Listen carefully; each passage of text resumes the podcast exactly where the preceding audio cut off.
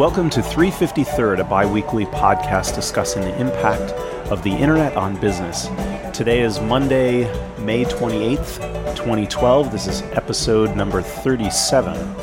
I am Anders Brownworth. I am Scott Barstow. And today we'll be discussing the book How Will You Measure Your Life by Clay Christensen, James Allworth, and Karen Dillon. This is a one in a string of business books by Clay Christensen, who's a professor at the Harvard Business School. And he's most known for The Innovator's Dilemma, which is a book about disruption. He brings the same point of view where he focuses his lens on using the theories that he's come up with for business and refocuses that on your life and how that plays out and the decisions you make and how small decisions impact you in a in a great way over time. First of all, I'd like to say, I mean, I really enjoyed this book. I thought this this was right down the center line uh, for me. Uh, I don't know if you if you did as well. Yeah, I agree. I thought it was a compelling reading. I got through it in a couple of days. Yeah and and that wasn't because it's a short read. It's it is an easy read. However, I, I just found it to be a a page turner in terms of the things that he talks about in here really make sense and his approach. I think more importantly, so he sort of lays out how this book is going to work, mm-hmm. and he talks about the idea that many people seek answers to hard questions with easy solutions. Yeah, right and rather than rather than taking the time to understand that complex problems require complex thinking we mm-hmm. go and we you know many people will go and look for a book that's you know be happy in three easy steps or whatever those kinds of things are and i think his approach the reason i this book resonated with me is because his approach is there are theories that work and those theories can be applied across a broad suite of issues one of which is your personal life. Yeah. And by applying those theories, you can arrive at a different destination rather than just, you know, being disappointed again by trying the three or four easy steps that you find in a self-help book and coming out the other side of that not really changed in how you approach a problem. Rather, his approach is I'll use the theories that I give you in this book, and you'll be able to reason for yourself and arrive at a much more well thought out and lasting solution. Yeah, and, and appropriate for your situation, I suppose. Yes, yes. Rather yeah. than just these three steps apply to everybody, which clearly that would never work. Yeah. Uh, so that was the that was the thing that I thought was really was, I thought it set the stage quite well for and then he just goes about doing it. Yeah, frankly. Yeah, he so so the, the the realization I suppose is that each person's life and what you decide to do is a complicated multifaceted thing and in order to focus a, a theory on it what you really need is a multifaceted theory doesn't mm-hmm. necessarily mm-hmm. have to be nearly as complicated as your life, but it does have to be informed by things that really happen in your life and where you are.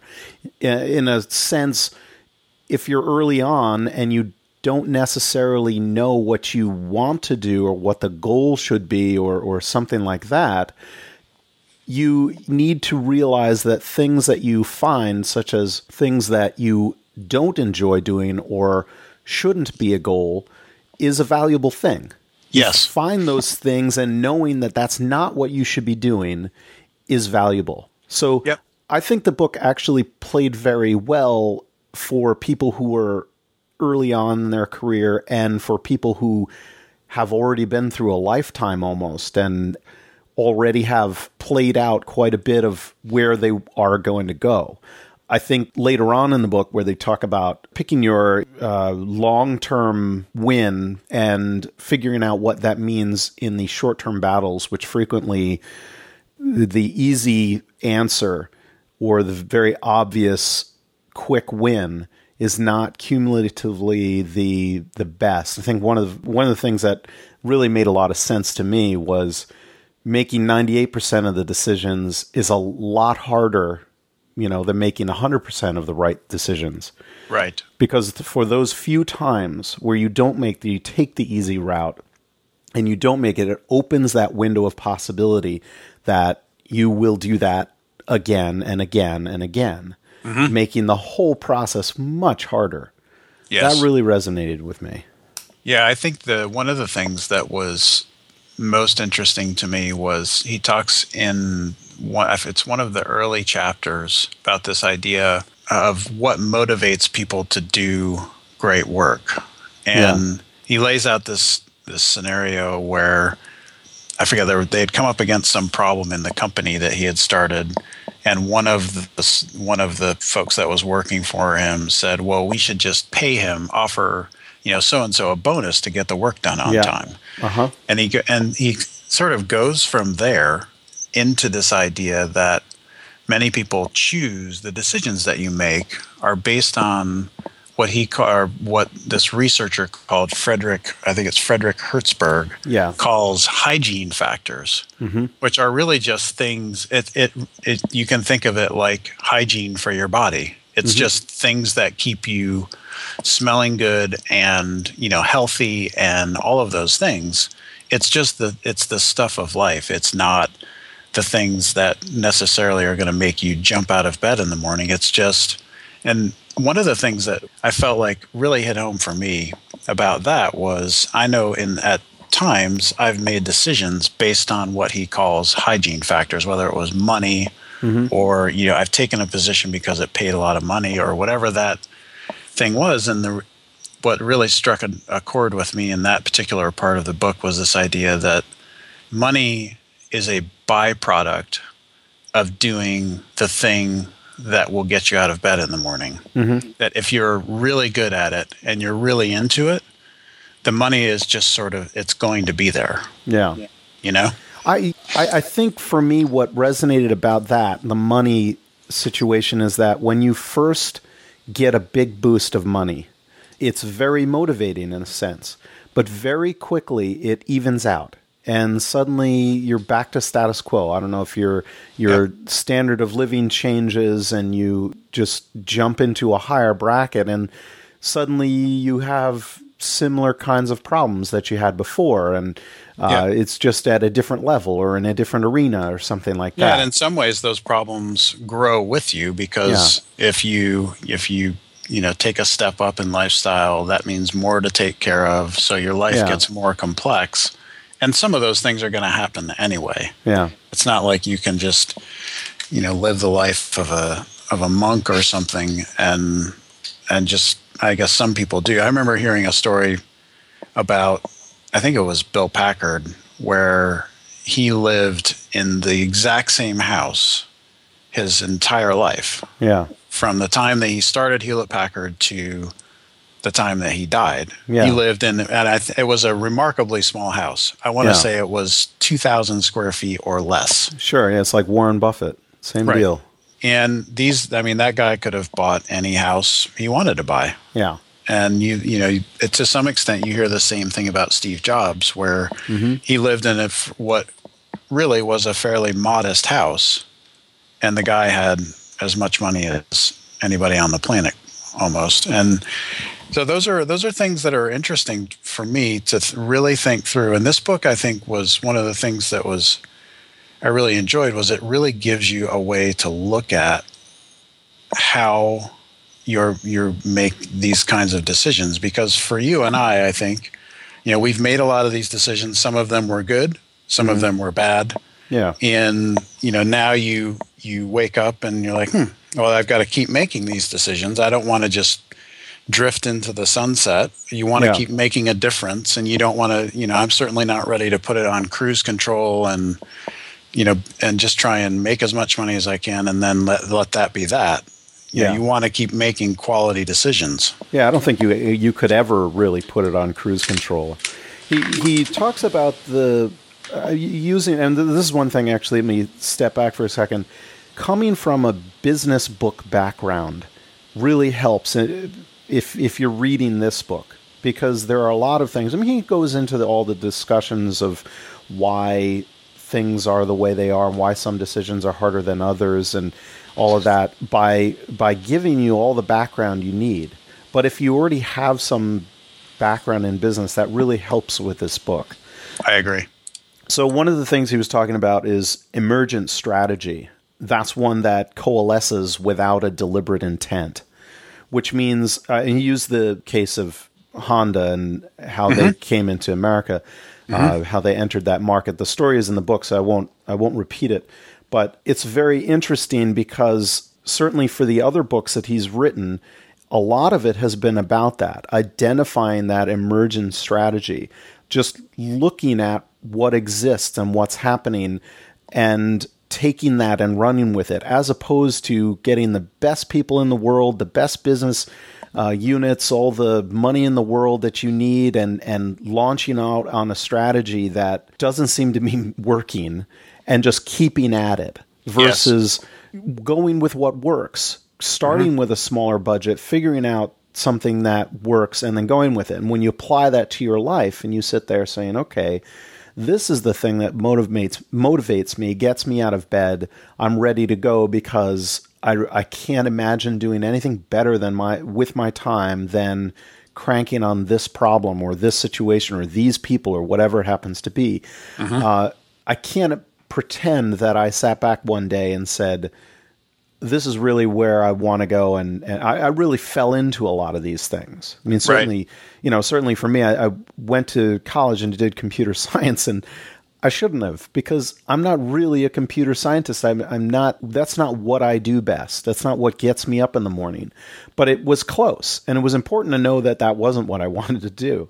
Mm-hmm. Down the road, you figure out, oh, okay, I'm, I, I fell into it by lucky chance in in some cases, but a, a, little bit more deliberative deliberate approach may have gotten me there sooner, and I think that's a key takeaway for me. You know, yeah, I, I liked I liked that the that that part of the book where he discusses emergent strategy versus deliberate strategy. Yeah. and that there is a place for both. Sure, right. Because there, you know, as you go along, there are going to be opportunities or things that come across your bow that you never would have even considered. Yeah. And, you know, back in the day, and all of a sudden you've got this opportunity that and here's where I think the decision making and the, the the discipline of evaluating through a consistent process because now you take that opportunity and you say, okay, does that line up with right. my my priorities, what yeah. I'm good at, what mm-hmm. you know, what I want to be doing? And if the answer to those is not an affirmative yes, then now you have a now you have a a mechanism with which to just say, no, I'm okay to let this one go. Yeah. Even though it feels like a really good one, mm-hmm. it doesn't line up with all of the things that are important. Mm-hmm. Yeah. So I thought I, that was I thought that was really helpful. Yeah, yeah. One of the one of the thoughts I had was to summarize is to say, you know, be emergent if you haven't found a deliberate path.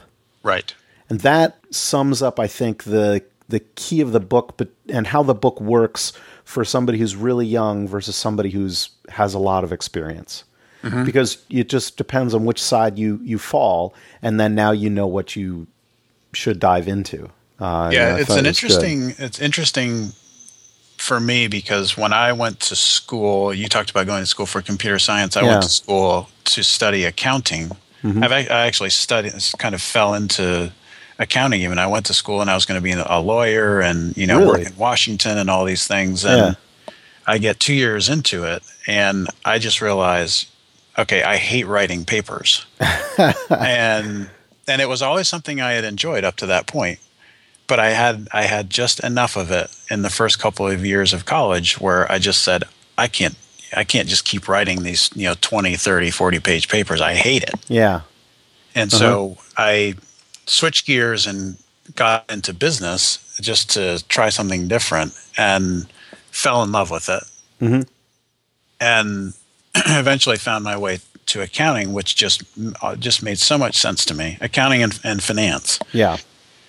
So I, I get out of I get out of school thinking, yeah. okay, well, I'm going to go work at Wall work on Wall Street. And as a part of my last semester, I had an internship at Amoco, and they happened to have they had just brought in the first few PCs. The at the time really? Amoco was just a hundred percent green screen mainframe. Oh, I love it. Yeah, and they happened to bring in a few PCs. It was on our floor was one of, was one of the few that had them. Yeah, and on that computer was Lotus One Two Three. oh yeah, and and nobody. Good times. You know, I was working with you know people that were for the most part late 20s to early 30s Yeah. and i was just an intern you know doing whatever i was told to do kind of thing Uh-huh. but in my at some point somebody said well i wonder if we could do any of this in lotus and i just went in there and started figuring it out yeah, and pretty soon i became the go-to guy on the floor for all things lotus 123 huh? Interesting. and I sort of started down this path of I got out of school and I never did accounting work ever. Yeah, I went straight into training on computer software, and you know the rest just kind of I, it didn't just happen, but there were it was it's when I was reading this book, I I often was thinking back to tho- those times and wondering, just like you were just talking about, what decisions would I have been more deliberate about uh huh. and just said, okay, this is clearly something I'm good at. Where can I find more things like that rather than just, okay, well, here's a job that's in front of me. Mhm. It seems okay. Uh, I'll try that for a bit, Yeah, you know? So, anyway, I don't know what all of that means, but it's just, I, I found, I was thinking back through a lot of the decisions I made as I read this book. And I think what's encouraging for me is that it really sets you up for being more thorough about the decisions that you make going forward. Yeah. That to me is the real value. If I were to say, okay, well, what's this? Why why go buy this book? There's a thousand books that tell you how to manage your career, but this guy is first of all, he's just world class, yeah, and he's got a perspective on life that to me is very healthy. yeah, In that it's he's clearly not motivated by money, but also doesn't need it. yeah. I mean, I'm sure he's got all the money he ever needs, um, but it's not because that's what he went out and went after. It- it's interesting because you bring up you bring up initially going into law and then uh, some other pursuits, and it's not like you can completely pick your own way. The classical focus was always a deliberate one, a sort of a deliberate. What are you? Where are you going to be in five years? Where are you going to Yes. be in ten years? What do you? In order to do that, I need to do X, Y, and Z, and that still is totally applicable for some. Certainly, law. Certainly, Yes, being a doctor. Things like this. That that certainly still exists. When you and I were in school, the future or or at least the applicability of a life spent in computer science relate or computer related fields was not clear. It wasn't clear that this would touch every industry out there. It, the hmm. only thing that was clear, I think I can say, is that it was a growing field. That was Yes. it. Wasn't Yep. like all of this was inevitable, and certainly none of us saw the impact of the internet at the time and what that would do. Nope. Uh, but at this point, looking back, you can say, "Oh well, yeah, you know, it pretty much there isn't a a industry that you can get into where really knowing about computers is not a very valuable asset." right. Uh, however, it's it's not like I had that foresight when I popped out of school day one. I was lucky to fall into a lot of situations that I did and and curtail my career, move in a certain direction. yeah. Um, you know, I often tell people.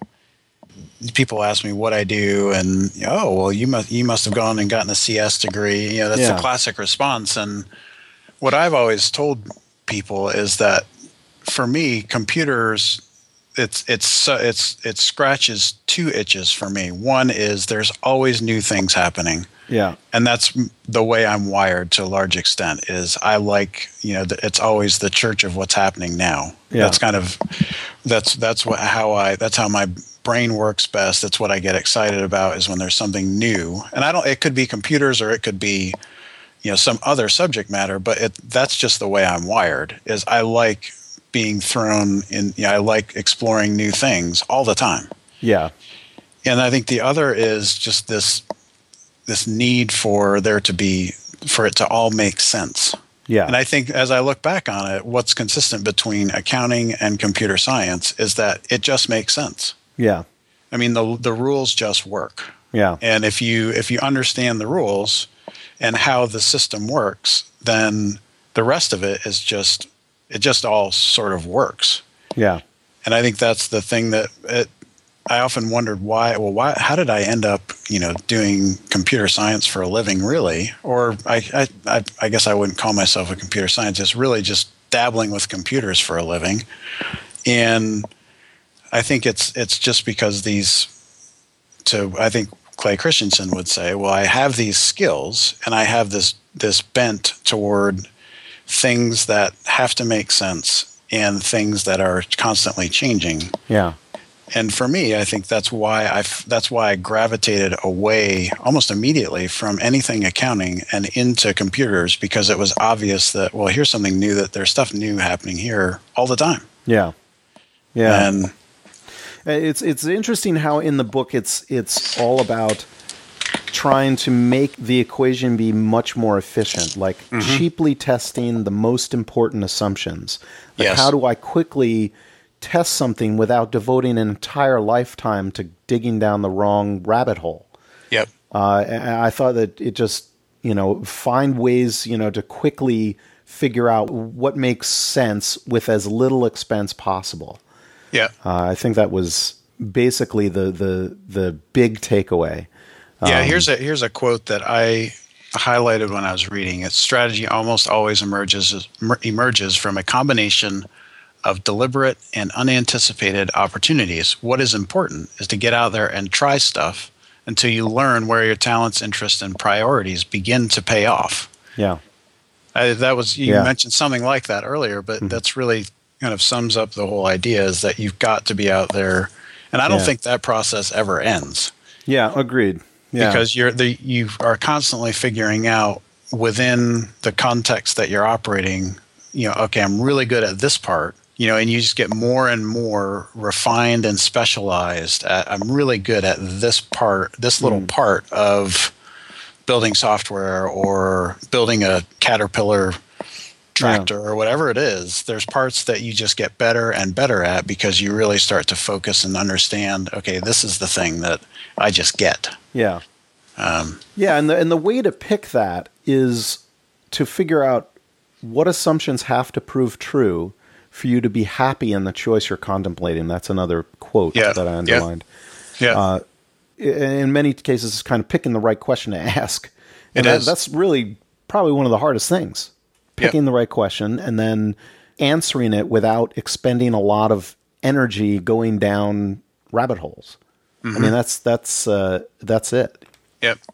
I think the takeaway for me is from this book is I thought it was, and you mentioned this at the top of the show, is just his ability to draw parallels between how companies make decisions and how you make decisions as an individual. Yeah.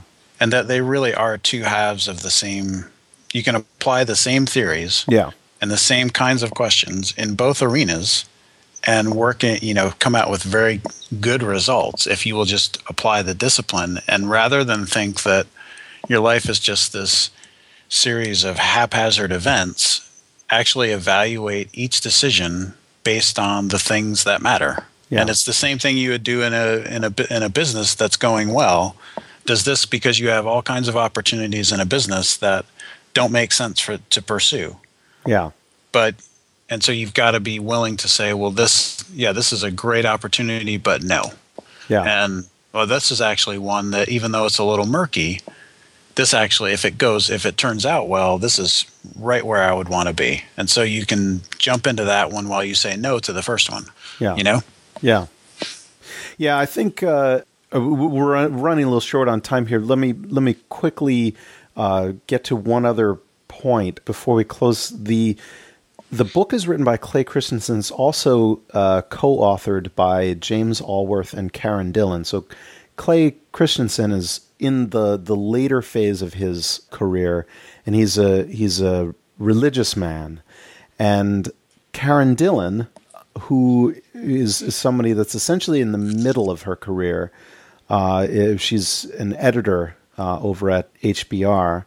And then James Allworth, who is in the very beginning of his career, these, this decision by Clay, I suppose, to pick two other people from different generations really helped, I thought, to balance this book on just exactly what you were talking about and trying to figure out you know how it's it's not like a, a, laundry list of quick answers to questions it's here's a here's a theory that frames how this works in a in a certain position, and then let's look at it from the scope of somebody earlier on in his career, and generally it's talking about Clay's early career, mm-hmm. uh, and how it places maybe more in the middle where you've got kids and family, you're trying to balance everything, and then maybe a little bit later on when your kids are grown and and you're you're picking your your third career or something like that. Mm-hmm. Uh, I thought that was that was great.